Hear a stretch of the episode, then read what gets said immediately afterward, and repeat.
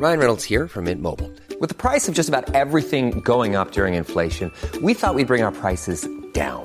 So to help us, we brought in a reverse auctioneer, which is apparently a thing. Mint Mobile unlimited premium wireless. Ready to get 30, 30, bit to get 30, bit to get 20, 20, 20, bit to get 20, 20, bit to get 15, 15, 15, 15 just 15 bucks a month. So, Give it a try at mintmobile.com slash switch. $45 upfront for three months plus taxes and fees. Promo for new customers for limited time. Unlimited more than 40 gigabytes per month. Slows. Full terms at mintmobile.com.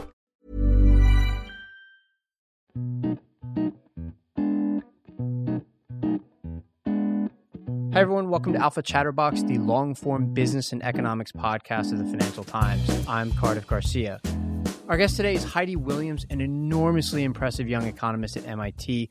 Her work covers the intersection of technology, especially medical technology, uh, intellectual property, and economic incentives. Last year, Heidi won a MacArthur Genius Grant for her work on the economics of gene sequencing, patent policies, and pharmaceutical investments, and also how the private and public sectors should interact when it comes to funding new technologies. Her work has even been cited by the U.S. Supreme Court, and to be honest, if I had to pick one economist who is known to be a rising star within the profession, but is maybe still underheralded by the public, it would be Heidi. Her work is so interesting and important, but it is also a bit technical. So, for this episode, we really encourage you to check out the show notes where I've provided a brief guide to each of the papers that we discuss. And now, here is my interview with Heidi Williams. Enjoy. So, first of all, uh, thanks for agreeing to do this. Thanks for talking to us. Well, thanks for giving me the opportunity to come. So, my, my first question is this uh, What you've chosen to study within economics is like this really intriguing intersection of healthcare, medicine, uh, intellectual property, and technology, or, maybe innovation is the right word. Can you just tell us how you first got interested in this and why you chose that uh, of all the other fields that were available to you? You know, I think my interest originally in healthcare, at least, got started from just doing some reading on thinking about what are the major sources over time of improvements in uh, individuals' welfare. And it turns out that reductions in mortality and reductions in morbidity are tabulated to be sort of a major source of those gains. And so that's sort of why I was drawn to thinking about health as a topic of study. Um, economists, it turns out, are also sort of equally convinced, although not based on excellent data, that technological change is the major driver of those improvements in health outcomes. And so what they traditionally have meant by that is if you take if you take a data set on health outcomes and you try to say, you know, is this explained by other factors like the population is just getting younger and it turns out younger people have better health outcomes than older people? Does aging explain why aggregate population health, is improving? And it looks like that those kinds of factors don't do a lot to explain the patterns. Whereas if you look at some case studies like people that had a heart attack in 1960 versus people that had a heart attack today, or infants that are born at low birth weight in the 1970 versus infants that are born at low birth weights today, today, um, their outcomes are much better. And a lot of the ways in which those deaths have changed is consistent with changes in medical treatments potentially have a very important role in explaining those changes in health outcomes. And so that's very suggestive that technological change is sort of an important thing to be studying. But then if you try to look at what do economists know or what does anybody know about what drives technological change? Are we getting the right kinds of technologies developed? Um, and what I mean by the right technologies is, you know, we think that there's some kind of private incentives for firms to come in and develop new ideas and to bring them to market to sell them to patients. And we also think that there's some social incentives that we would want to provide as a society for which technologies would be the most valuable technologies technologies. And so a lot of what I try to do in my work is to think about gaps between the private incentives and the social value that we would sort of want to be providing so that we have an alignment between what's in private firms' interests in terms of developing new technologies and what's in society's interest or patients' interest in terms of getting the technologies developed that are most valuable to them. And so the patent system is sort of one part of the suite of innovation policies that we use to try to better align private incentives and social incentives. And it's very controversial, and a lot of people think that maybe it doesn't do a great job of aligning those incentives. But it turns out a lot of the controversy is just based on people's theories or people's um, assertions, uh, for lack of a better word, rather than on data and evidence. And so a lot of my work in this space has been focused on patents or focused on innovation policies as a way of essentially trying to bring rigorous evidence to shed light on the role that these policies play in trying to give society the medical technologies that are most beneficial to patients. Yeah, and that's such a fascinating topic the overlap between the private and the public sectors, right? And the ways in which those incentives align in some cases and maybe don't in other cases. And I, I feel like this is a story that people are familiar with when it comes to information technology and the internet. They have an idea that a lot of these technologies originated in investments that were made by like the Defense Department in the middle of the last century. I don't think people know as much about the background of how these things overlap when it comes to the healthcare industry. Uh, can you actually talk about that a little bit? Maybe give us some of the, the ways in which, or tell us some of the ways in which the public sector has played a role in terms of innovations and some of the advances, I guess, uh, in healthcare. Yes, I would love to have a better answer for you on that. So what I can what I can tell you about is some of the research, which isn't mine, that has tried to shed light on that, and then what's been hard about that, and why I think this is actually sort of a first order research question that's very open for people to try to work on. That so, sounds great. So one example is a paper by uh, Frank Lichtenberg and Bhaven Sampat, who are both researchers at Columbia University. So what they did is they took a set of drugs that were developed, and they asked, were those drugs utilizing patents that acknowledged public sector funding as part of the basis for the patent. And so basically, what you want to have in mind is that um, almost all drugs that are developed are patented.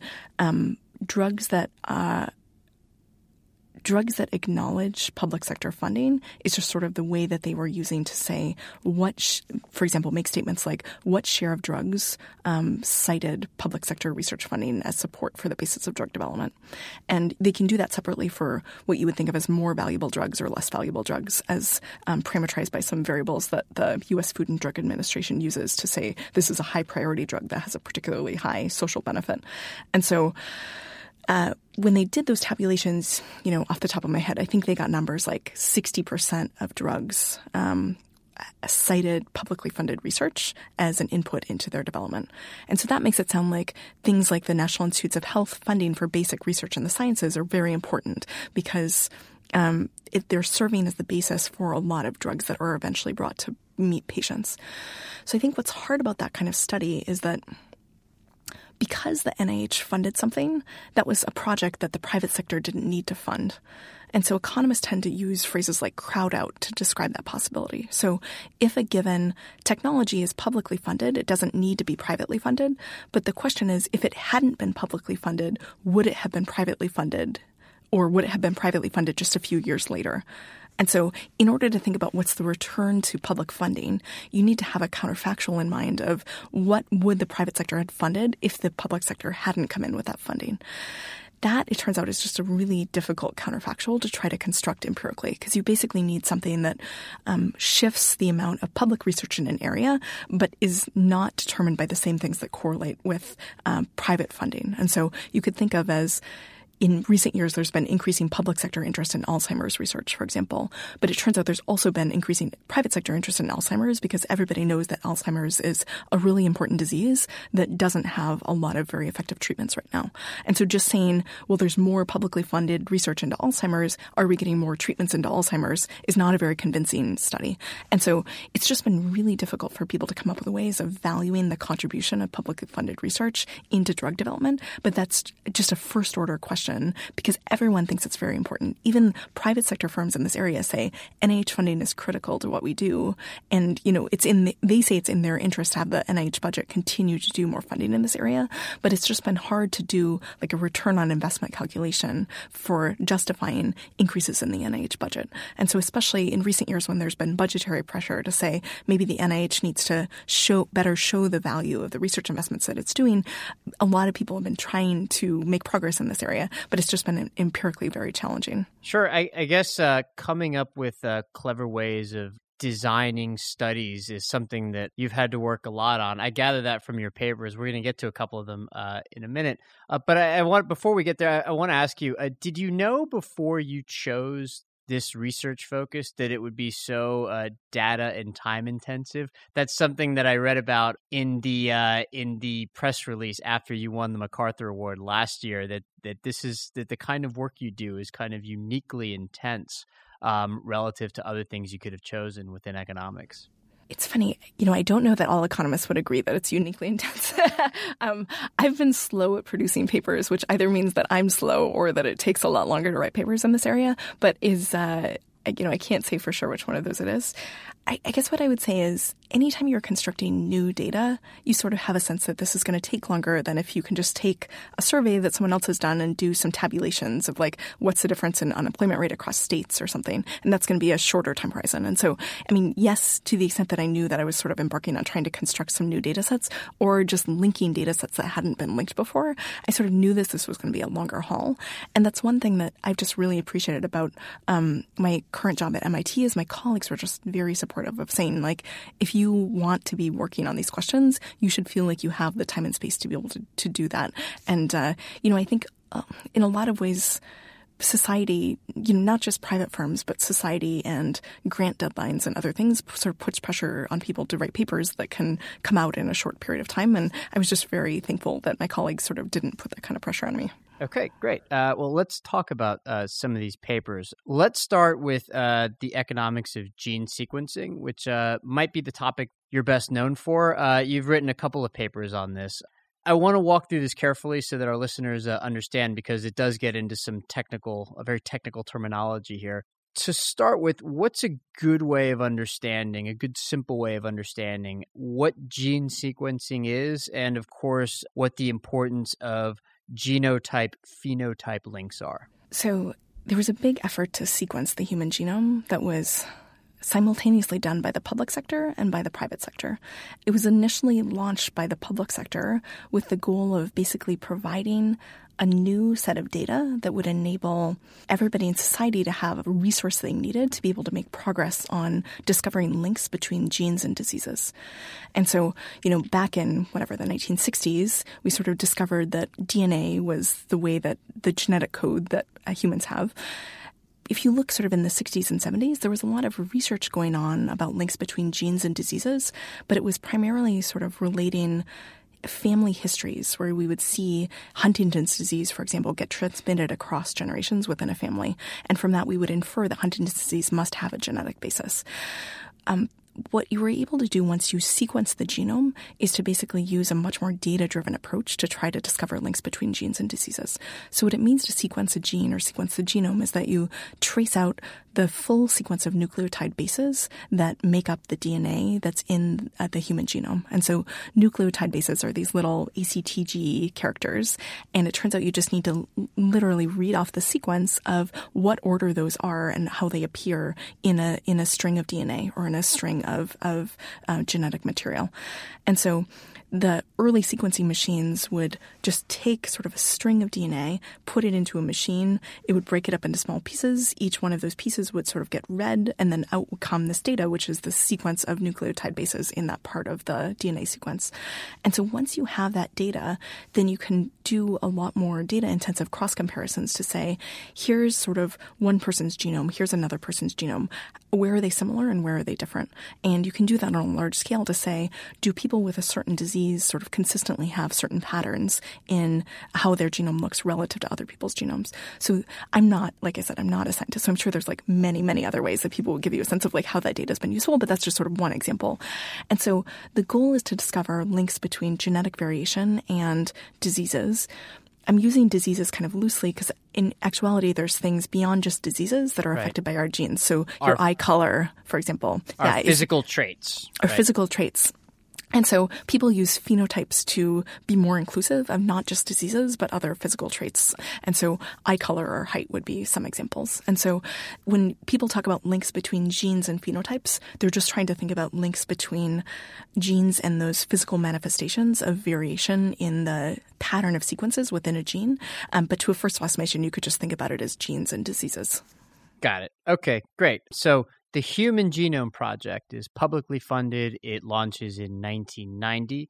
And later on, uh, a private company called Celera, am I pronouncing yes, that correctly? I think that's right. Okay. Yeah. Is founded in the late 90s and it begins sequencing a limited part of the human genome, right? So Not they all actually of had it. the same goal, which was to sequence the, the entire genome. Also. Okay. Yep. Okay.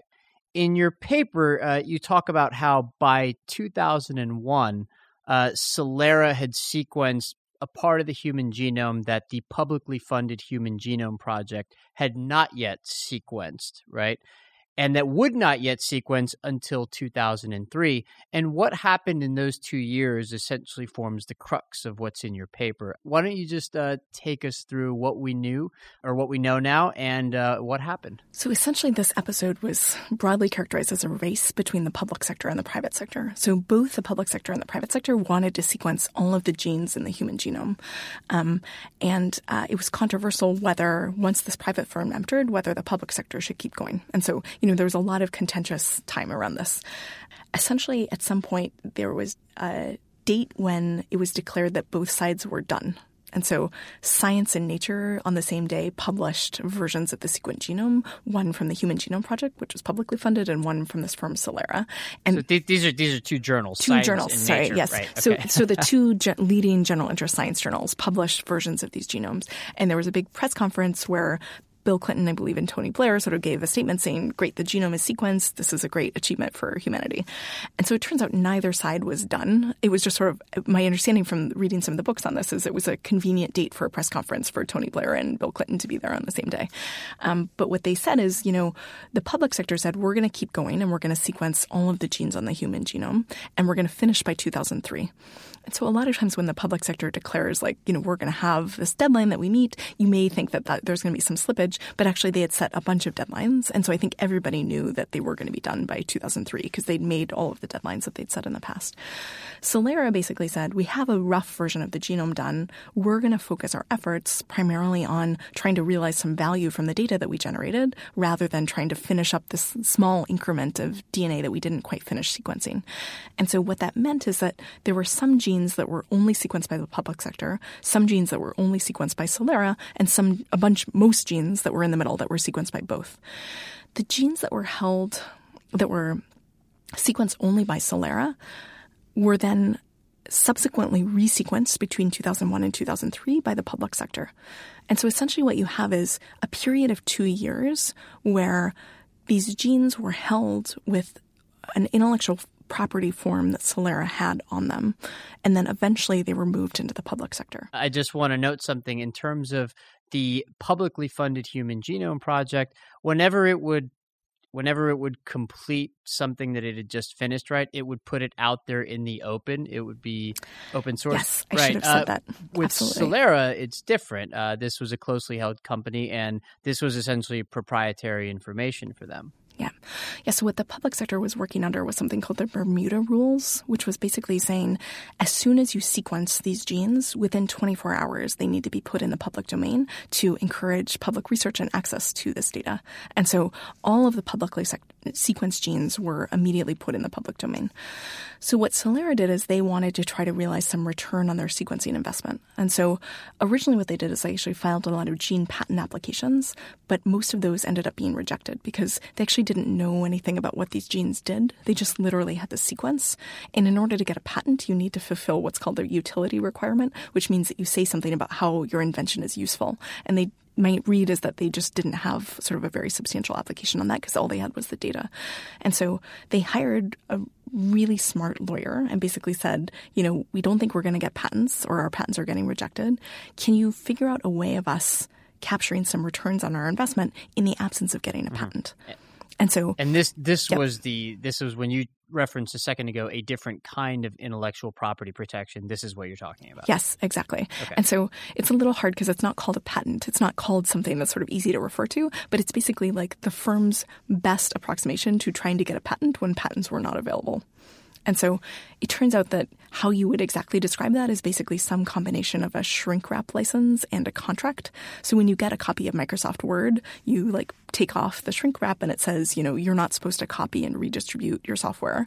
And so they use something similar where they would send you a data DVD and as part of the agreement when you got it, you weren't supposed to copy and redistribute it. And so what that did is it allowed them to price discriminate across different people that they gave the data to. And so for academics, they could get the data for free. For pharmaceutical firms, they would charge them money. And academics couldn't just give their copy of the data to the pharmaceutical companies because of these restrictions on copying and redistribution.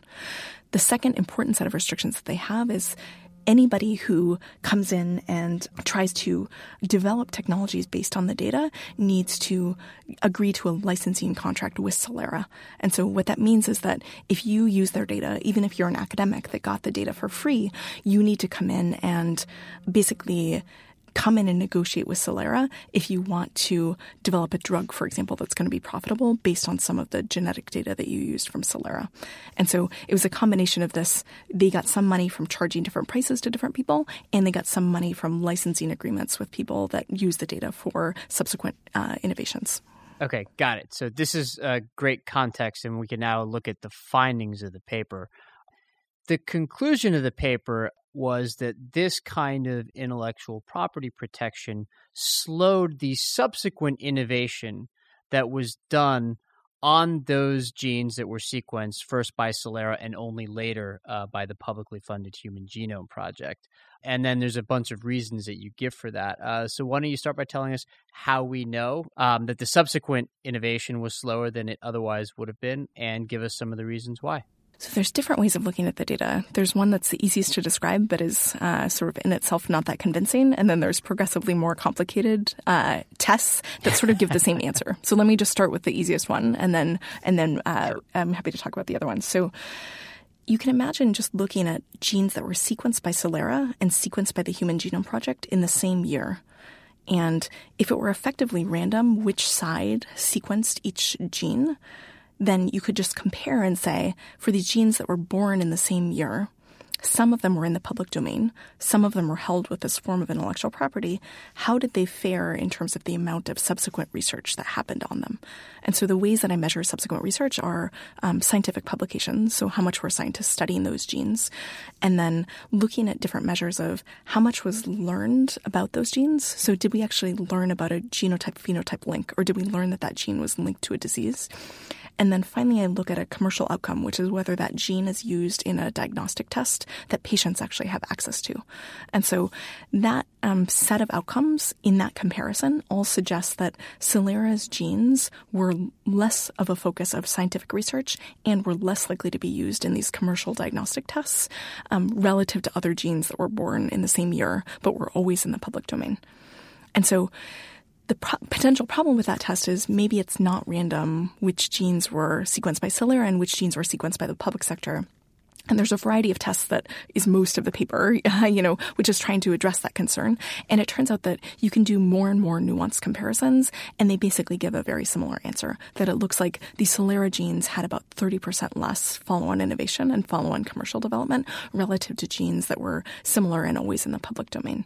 And so there's sort of many reasons why that could be the case. And in the paper, basically what I do is some informed speculation based on talking with scientists and talking with um, some historians that have written books about this episode um, to try to say, what do we think might be going on?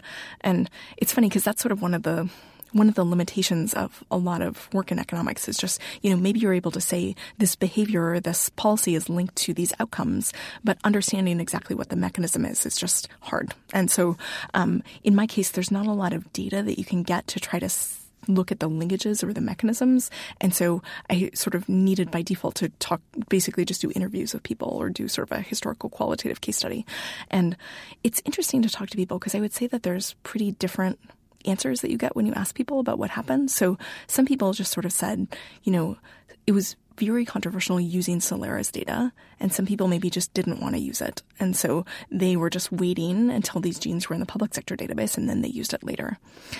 So that sort of makes sense. Like people were, it definitely was controversial that this firm existed, but like my data is suggesting that there, there were opportunities for making scientific advances or for making money off these diagnostic tests that people weren't taking because they were just sort of didn't want to use this data set that the firm had provided. So that to economists that sort of seems surprising that you would have, you know, what they would say is money on the table. So like opportunities that you're not doing just because of like social stigma or something. So it could be that that's the case, um, but that seems maybe like an incomplete explanation.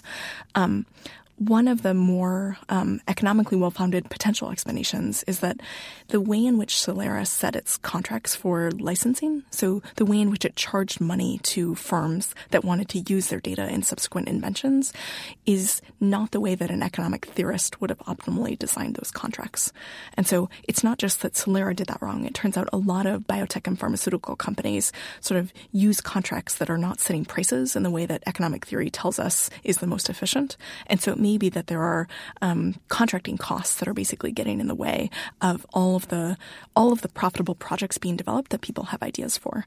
And so the counterfactual there is basically to say if Celera had all of its ideas for developing subsequent innovations based on its data, then everything that's going to benefit consumers would have been developed.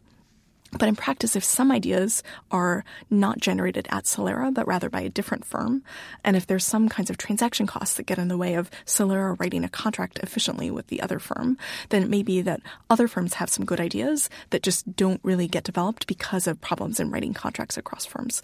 And so in the paper, I sort of talk about both types of those explanations as being potential reasons why these outcomes are the way they are.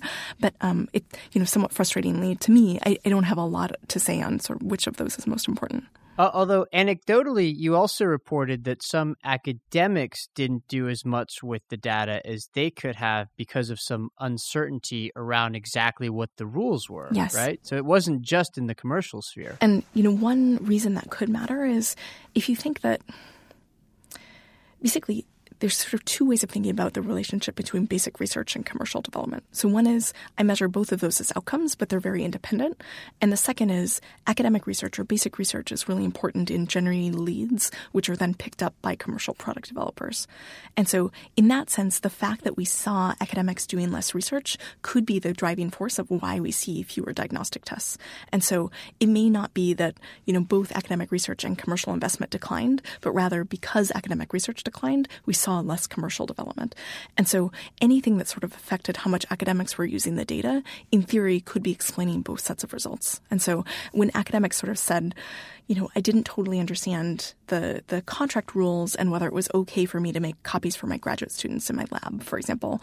You know, because these these restrictions on redistribution were meant, I think, for them not to make copies of the data and sell it to Pfizer, but they sort of had some, at least a few of them in interviews, sort of suggested they had some confusion about whether that those restrictions on copying applied at a more local level. And so that kind of uncertainty in contracting may have interfered with academics, you know, use of the data. Um, and so that's sort of a, a, a different way of, of, framing why there might have been less academic research. Yeah, one of the reasons I like reading about and discussing these details from the paper is that it sort of makes concrete this more, uh, I guess, abstract idea that technology is often cumulative. And so if you have these frictions in terms of sharing the available data, the information, the technology, then it slows everything down. And I, I, guess that that to me seems like the most important, like the single biggest takeaway from the work. Do you agree with that? Yeah, I think that's right. You know, essentially, there's a lot of policy interests and also academic interests in just a given technology may not be important just because it's sold to consumers and consumers benefit from having a new iPhone or a new TV. You know, technologies may be most important because they lay the groundwork for other technologies. And so that's an idea that's very intuitive, but it turns out it's just been very difficult for people to come in and try to measure because when you look at, you know, something like what what are the what are the benefits that have been generated from the iPhone coming into development? The iPhone may have given people a lot of ideas for things that there's never credit given, like, oh, I thought to do this because the iPhone was doing a good job of doing this. And including some of its product market competitors, like the Android phone may be better because the iPhone came up with certain ways of doing things. But we don't have a way of tracing out what are the linkages of how ideas spilled over across innovation on different technologies in a way that can allow us to sort of give credit or to say, you know, if the iPhone was patented or wasn't patented, would we have gotten more of this follow on innovation? Innovation or more ideas spilling over to other innovators. And so, just from a measurement perspective, it's something that has been really hard for people to get traction on, even though everyone thinks anecdotally it's very important. And so I think one thing that this paper is is sort of doing that was useful is just saying, at least in this context, we can sort of say these genes are sort of an extreme case where genes aren't sold to anybody. Nobody makes money off of having a sequence gene. Their main and you know, in some sense, only input is as an input into subsequent innovation.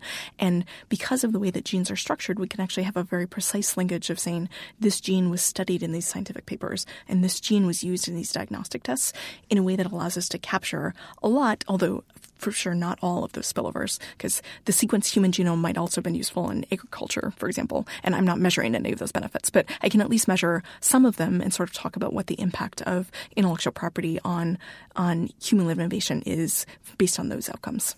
Sure. Although intriguingly, uh, you had a paper published at the end of last year that very much complements the one we've just discussed, finding that patents, as opposed to the specific kind of intellectual property protection that we just discussed, patents seem to have no particular effect in terms of stopping follow on innovation or in spurring follow on innovation. That had to be surprising. So it's interesting. So so I originally started on a paper about Celera and the human genome, hoping to write a paper on gene patents, and then it turns out that gene patents weren't really relevant in that context. And so uh, a lot of people asked me, you know, do you think your results generalize to gene patents?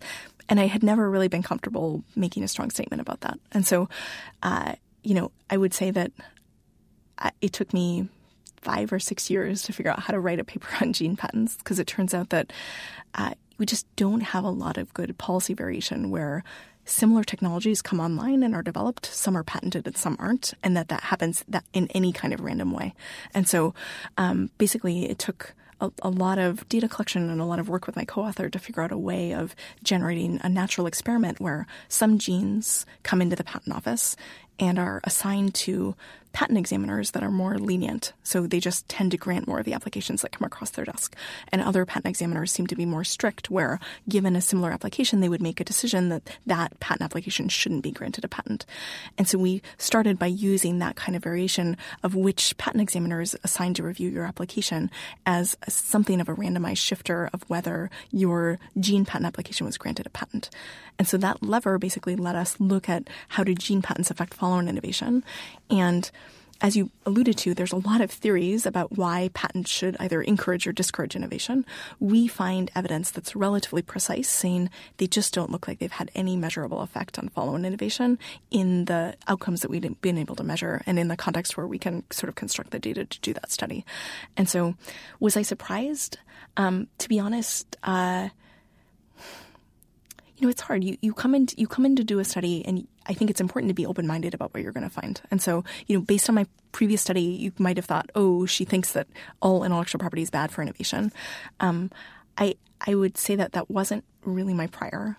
Um, there was a lot of qualitative research that I had read while working on the other project that sort of suggested that if you interview academics about patents, they say that they're not really paying attention to patents.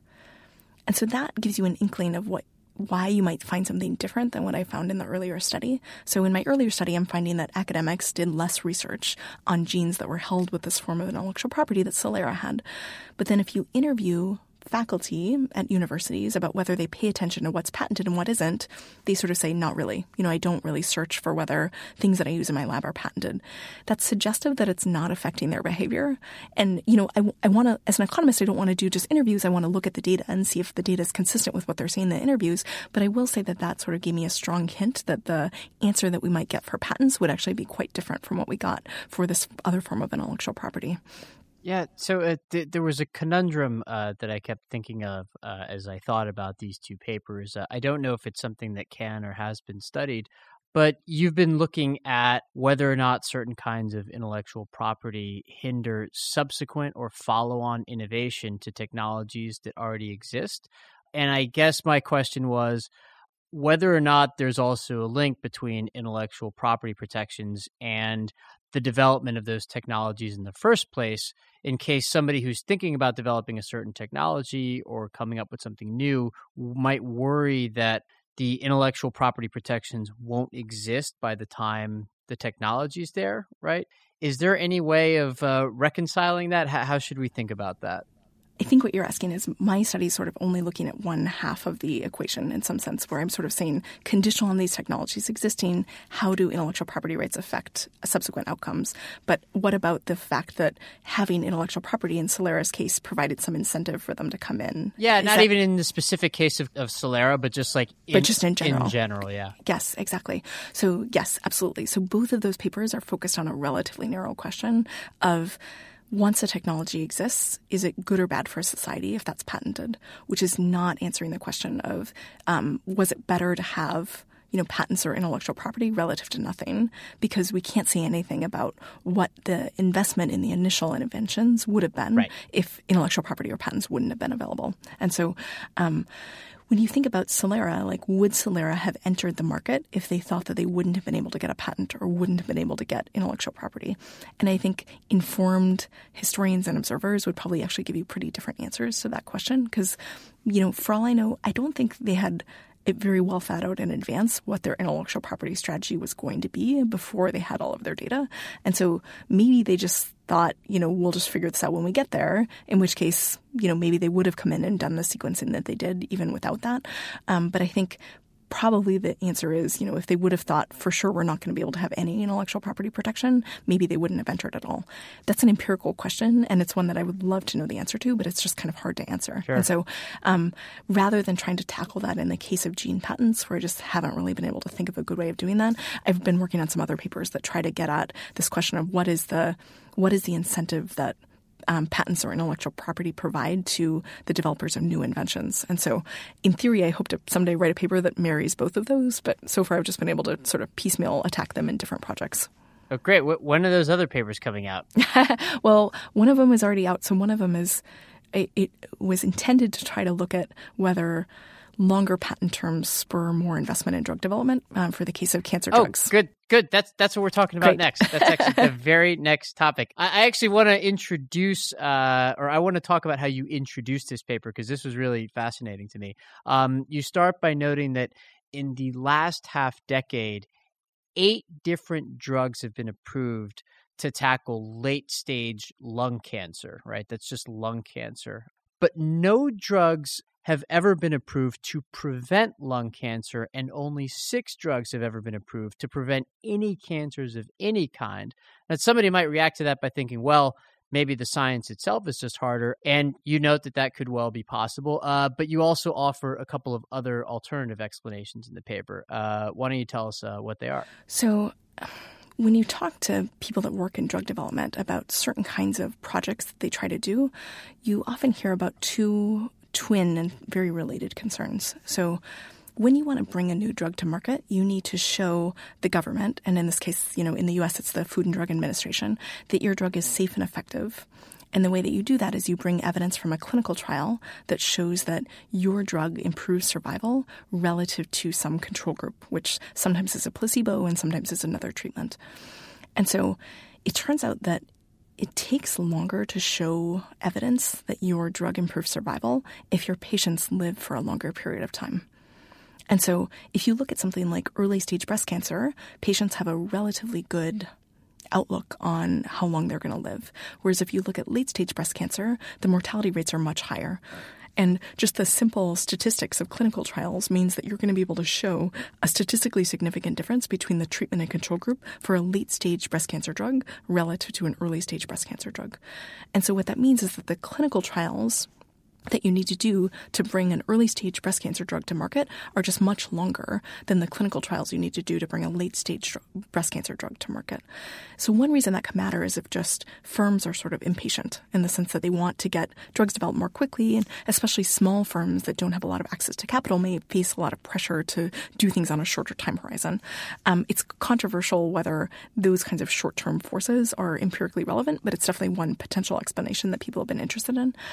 One reason why it could also matter is um, the specific way in which the patent system interacts with that process. And so it turns out that firms face very strong incentives to file their patents before they start clinical trials. And so everybody gets the same patent term, which is 20 years. But if you have to file your patent before your clinical trials start and your trial takes 17 years, what that means is that your patent life is actually three years after you finish trial once you actually are able to start selling your drug to consumers. Whereas if your trial takes five years, you have 15 years of effective patent term. And so originally we sort of came into this project thinking, oh, this is a nice source of variation in the patent terms that we as a society provide to different diseases because as a function of how long it takes on average to do clinical trials in different areas, we as a society are providing different lengths of patent protection. It turns out that this study is not well placed to sort of nail down patents per se as the mechanism for the reason that I mentioned before, because firms may just have other reasons why they want to do these short term studies.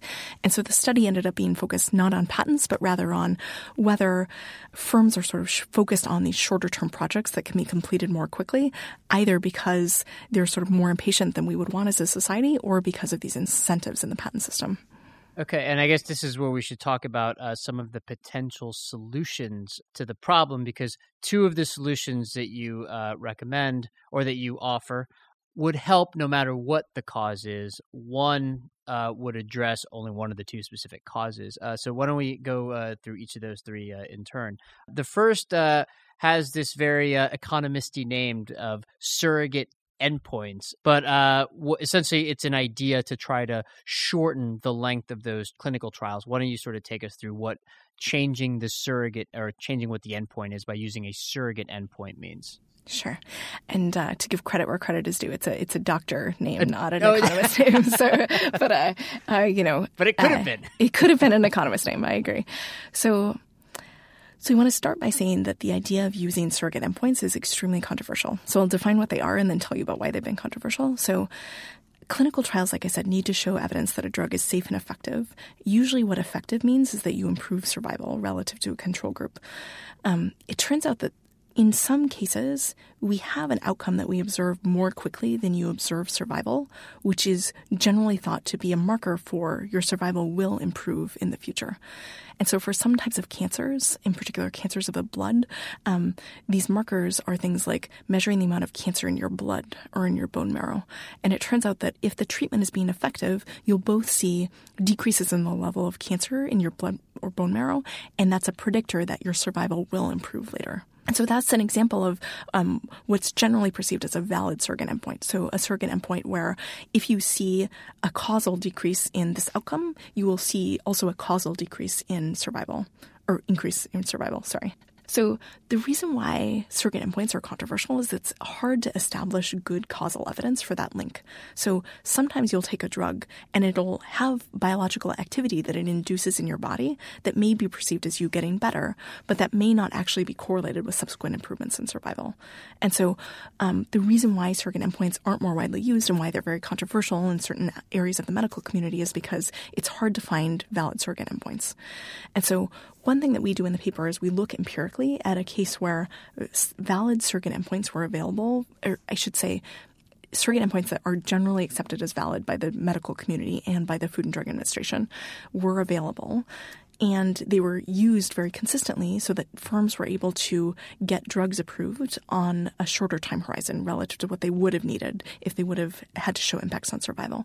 And it turns out you see mu- many more drugs get developed, and you also see improvements in patient health outcomes, which suggests that the incremental research that was done because these surrogate endpoints were available actually had benefits to patients, which isn't obvious because there's a lot of people who think that, you know, drugs that are developed what economists would say on the margin. So, you know, the the drugs that are induced to be developed eh, on when you get a relatively small change in incentives may just not be that socially valuable. But our data is at least very consistent with these these drugs that were developed because of the surrogate endpoints having a lot of health benefits to patients. And so that's sort of empirically saying that if we can find valid surrogates, it looks like they may benefit patients. The question is then where do valid surrogates come from and how could we sort of leverage that as a potential way of, of improving patient health? And so we do just a qualitative case study of where surrogate endpoints came from for heart disease. And it turns out most of the surrogate endpoints for heart disease, which are things like cholesterol reduction or blood pressure reduction, came out of the Framingham Heart Study, which is this decades long federally funded study, which first just documented correlations between things like cholesterol and blood pressure and cardiovascular cardiovascular disease mortality. And so those hypotheses were then the subject of research which tried to establish a causal link where if a drug reduced your cholesterol, reduced your blood pressure, would that also reduce your cardiovascular disease mortality? And now most of the drugs that are approved, like beta blockers or statins, were approved on the basis of surrogate endpoints rather than on actual cardiovascular mortality as an outcome in the clinical trial. And so I think that example is instructive because it sort of gives some color to the fact that these investments in discovering surrogate endpoints are something that one firm isn't going to have an incentive to do. Because once you know that blood pressure reductions are a surrogate endpoint for cardiovascular mortality reductions, that knowledge is available to all firms. And so it's sort of it's a classic case of what economists would call a public good. And the case for public sector funding to come in and try to do research investigating and validating potential surrogate endpoints is I think just very promising as a potential way of leveraging public sector funding to bring in more private sector dollars into drug development. Right. Yeah. And I, I guess uh, just to uh, clarify again for our listeners, where those valid surrogate endpoints can be found, it solves the problem of either it being an issue of patent design or corporate short-termism. So it's sort of it's a it's a, a useful thing no matter what the cause is. Uh, the next uh, solution only addresses the issue of patent design, which is to redesign patents. Yes. So, not surprisingly, if you change the patent system, that's really only going to affect things if patents matter. And so, one sort of thing that comes to mind for a lot of people when I first talk to them about this study is well, what if we just changed patents so that they start at the time you start selling your drug rather than at the time that you start your clinical trial. And I think that seems very natural in the case of drug development, partly because people think that patents function pretty well in pharmaceutical markets. It's not that there's no problems with patents in pharmaceutical markets, but relative to something like software, where we think that there's a lot of patent trolls and things are very controversial, in pharmaceuticals, people generally think that things work well. And so I think one problem with that, just practically, is that that may work okay in pharmaceuticals, but it probably would not be a good idea in a lot of other sectors to say, you know, you can just have a hold on this idea and then whenever you want to bring your idea to market your patent protection can start. And so i think a lot of people feel uncomfortable with the idea of introducing that as a patent reform. One way that you could replicate that effectively in pharmaceuticals is that the food and drug administration has something they they give out which are called fda exclusivity periods which are basically extensions on your monopoly rights as if your patent was getting extended but you wouldn't have to reform the patent system. You could effectively give firms a longer patent protection through these exclusivity periods in a way that didn't require any reform to the patent system, but would give more like a bigger increase in incentives to firms that had longer clinical trials in the past. And so if you wanted to do that, which our paper doesn't provide a strong basis for as currently written, um, I think that would be the policy way in which you would actually do the implementation rather than reforming the patent system per se. Got it. Okay. And then the, the final one is, uh, I guess, a more obvious solution, which is just more R&D subsidies. You mentioned public goods a second ago. Public goods, uh, for our listeners, uh, are essentially just a way to describe things that the public sector can do that either complement what the private sector is offering or can fill in the gap left by the private markets, things they don't do. R&D subsidies would be a way of doing that, right? Yes. And so, for example, the National Institutes of Health in the US are very cognizant that there's very little private in- investment in Alzheimer's research, or much less than they would want. And so, they've been doing a big push to say maybe we need to be coming in and filling this gaps because there's too little private investment as much as they perceive. And so, in our context, it's very clear which um, diseases are subject to this concern because we know which diseases require long clinical trials. And so we could say maybe we should target more public sector research dollars through the NIH at early stage cancers or cancer prevention because we know that the private sector will have relatively more incentives to do these drug development projects for late stage cancers. And so, in, as a relative way, our paper gives some guidance on how the NIH may want to target its funding. Okay, great. Those were the uh, the two topics that I absolutely wanted to get to talk to you about. But there are three whole other papers that I was hoping we could at least touch on. So we're going to kind of turn sure. this into a bit of a speed round. Don't worry, Great. it's going to be fun. We do this a lot. um, so uh, the the first uh, has to do with the top up design uh, for health insurance. Why don't you tell us what that means first of all, uh, and tell us whether or not uh, you think it's a good idea? There's a famous idea in economics, which is uh, mostly attributed to economist named Sam Peltzman, who was at University of Chicago, of how we want to provide public funding for goods that people may want to provide. So the contrast he did was between public and private schools. So when you provide public schooling, you basically provide like a fixed thing and you can consume public schooling or not. And then if you want to consume private schooling, you pay the entire cost. And what Peltzman proposed was sort of an intermediate design, which he called a top-up design, which is that maybe what, what the government should do is just give you a voucher for the cost of public school. And if you want, you can take that voucher to the private school and just pay the incremental difference difference between the public school amount and the private school amount. And so that idea of vouchers is something that comes up in a lot of different sectors. And what we were interested in looking at in, in some joint work with Amy Finkelstein, my colleague at MIT, and Liran Einav at Stanford was thinking about applying that idea to health insurance. And so essentially what we have in the U.S. is that we have very generous health insurance where most things that are available, uh, health insurance to a first approximation will cover. Whereas in the UK, as a contrast, they have a much more restrictive sense of what's covered. So, in, especially for like pharmaceuticals, they only reimburse things that are cost effective, deemed cost effective, and anything that's not cost effective, you have to pay the full cost out of pocket. Right. So, and so to use your earlier analogy, essentially in the US, right, to use the public and private school analogy, if you have health insurance, you can get the private school equivalent of healthcare. In the UK, right, everybody has health insurance, but you can yes. only go to public school. That's the analogy. The public you can only get the public school equivalent. well, or sense. or okay. if if you go to private school, you have to pay the entire amount out of pocket, or you pay all of private school yourself. Exactly. Got it. Okay. Yeah. And so what we were interested in is trying to say, would there be a welfare gain relative to either the U.S. system or the U.K. system if we had a top-up insurance feature? And so uh, the reason why I'm not comfortable saying like, do I recommend this or not is we did a case study that would actually never happen in practice. So it was more of an illustrative, how would you do the welfare economics of this for health insurance? And so uh, it's not like I'm ready to make policy recommendations, but what we did is a case study for breast cancer saying if we charged prices that were sort of along the lines of this intermediate top up policy, would that improve welfare? And we found yes, the sort of top up policy does better than either the US or the UK policy under some assumptions. Under other assumptions, the US policy may be superior superior. Um, but it's just one case study, and it's really more illustrative than it is meant to be sort of a policy conclusion. But it was it was a fun it was a fun project to work on because it's sort of in theory we we think that this is sort of a better policy, but in practice it's been hard to get empirical traction on trying to think about measuring the welfare gains from that.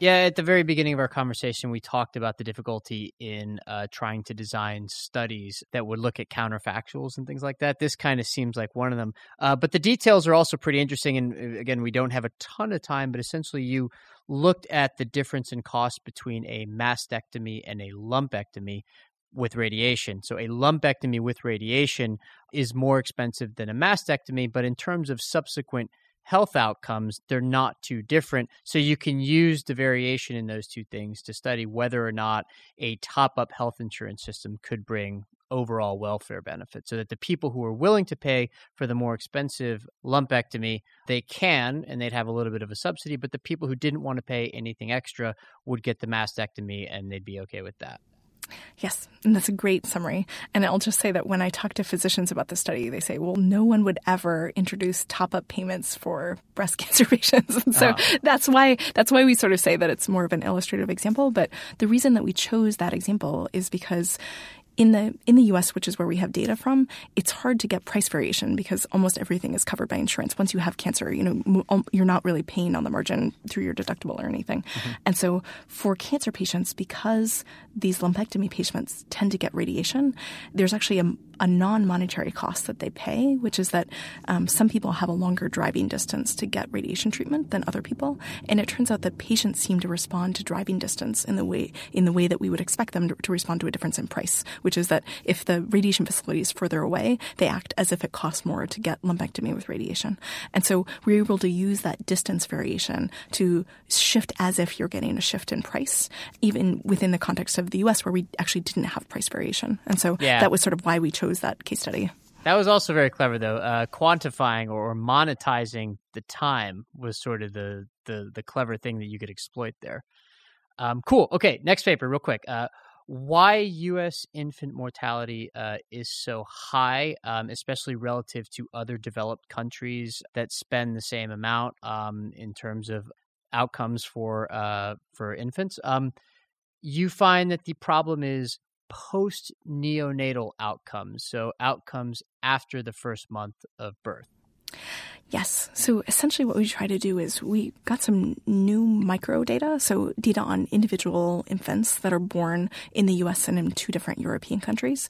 And we tried to say, let's do a decomposition of why infant mortality is different in those two countries. And so there are some just mechanical reasons that you want to account for or try to rule out, which is that on the on the for infants that are born really on the margin of survival, there's some question of are those just coded differently where infants that die shortly after birth are they coded as deaths in some areas and births in the other areas. And so having this micro data allows you to sort of look at different um, ways of accounting for potentially differences in reporting that could be different across countries. And we find sort of consistent with some earlier work that had been done by the Centers for Disease Control and others that that has the potential to matter a lot, but you can sort of focus on a part of the distribution where that's just not relevant because these are infants that are healthy enough that they're not dying shortly after birth.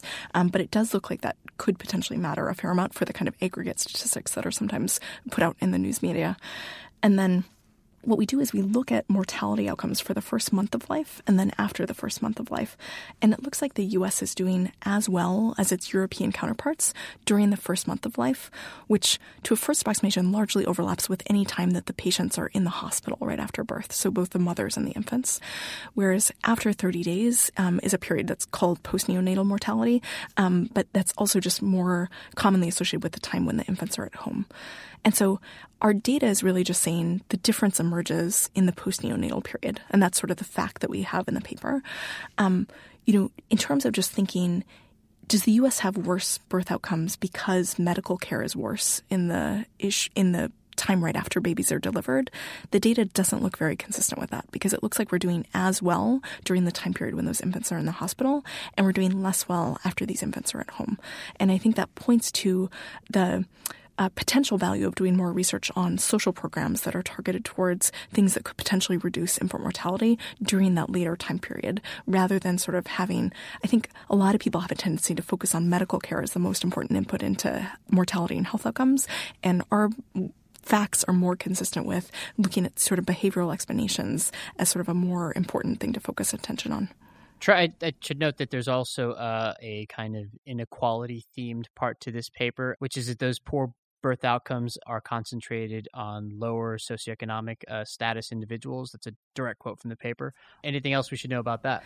Yeah, so one way of saying it is um, if you're highly educated or otherwise high socioeconomic status in the US, you do as well as highly educated um, mothers and infants do in, in Europe. Um, where by infants, I obviously mean infants of highly educated mothers. Um, and the difference emerges because low education or low socioeconomic women in the US do much worse than their counterparts in Europe. And so, echoing a lot of the themes that we've seen recently about the US having higher inequality on a variety of dimensions, um, our facts and data are very consistent with the reason why the US has a much higher infant mortality rate is not because everyone's doing worse, which to some extent rules out some explanations like, you know, uh, hospitals are worse for everyone or pollution is bad for everyone. It looks like whatever factors are important seem to be disproportionately affecting and causing bad outcomes for lower education and low, lower socioeconomic households in the U.S. Okay, final paper Geographic Variation in Healthcare in the US. Uh, another very cleverly designed study. Uh, the idea here is that um, patients in some parts of the country use more healthcare in dollar terms than patients in other parts of the country. And then you study how much that has to do with the health and the preferences of the patients themselves versus how much has to do with place specific factors like the incentives of the doctors or just the way healthcare is done in different parts of the country. Uh, if I recall correctly, uh, you found it was roughly half and half. Is that right? Yes, that's right. The study cites and, and is very much building on uh, a often read, I guess I should say, New Yorker article by Atul Gawande, uh, which was talking about McAllen and El Paso, Texas.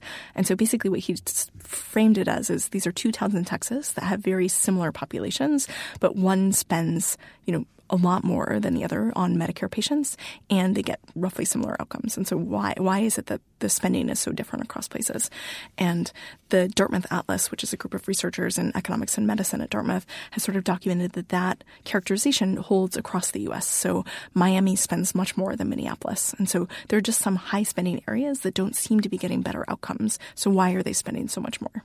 And so that's sort of the puzzle, which a lot of effort has been expended among health economists trying to understand.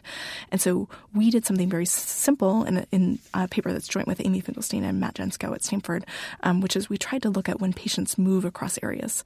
And so the idea is when you move, um, what you take with you is your preferences for how much healthcare you want to consume and your health. And so, you know, I tend to not go to the doctor very often, whereas some other people my age tend to go to the doctor at the drop of a hat for like, I have a headache, I need to go see a specialist. And people are probably just different. But to the extent that those differences are constant when you move, um, what you can do is look at people that move from Miami to Minneapolis. So they move from a high spending area to a low spending area. And you say, after they move, do they look more like people in Minneapolis than they do people in Miami? And what is the size of the change when they move? Similarly, if you move from Minneapolis to Miami, does your health spending increase a lot when you move to Miami? To the extent that you do get a change when you move, that tells you that something about Miami is encouraging people to spend more money. And the extent it doesn't change when you move tells you that it's about people, which is, you know, I'm a high spending person. And when I move across places, I spend a lot in both places. And so by ch- comparing the changes in spending when people move across different pairs of locations, we're able to do a quantification of how much about the geographic variation in spending is explained by people and things that are specific about people or fixed uh, within people versus places. And like you said, the breakdown is about 50 50. Okay, fantastic. This is a, a really fascinating set of uh, scholarly work. Thanks so much for being on Alpha Chatterbox. Well, thanks for having me. Our guest has been Heidi Williams at MIT.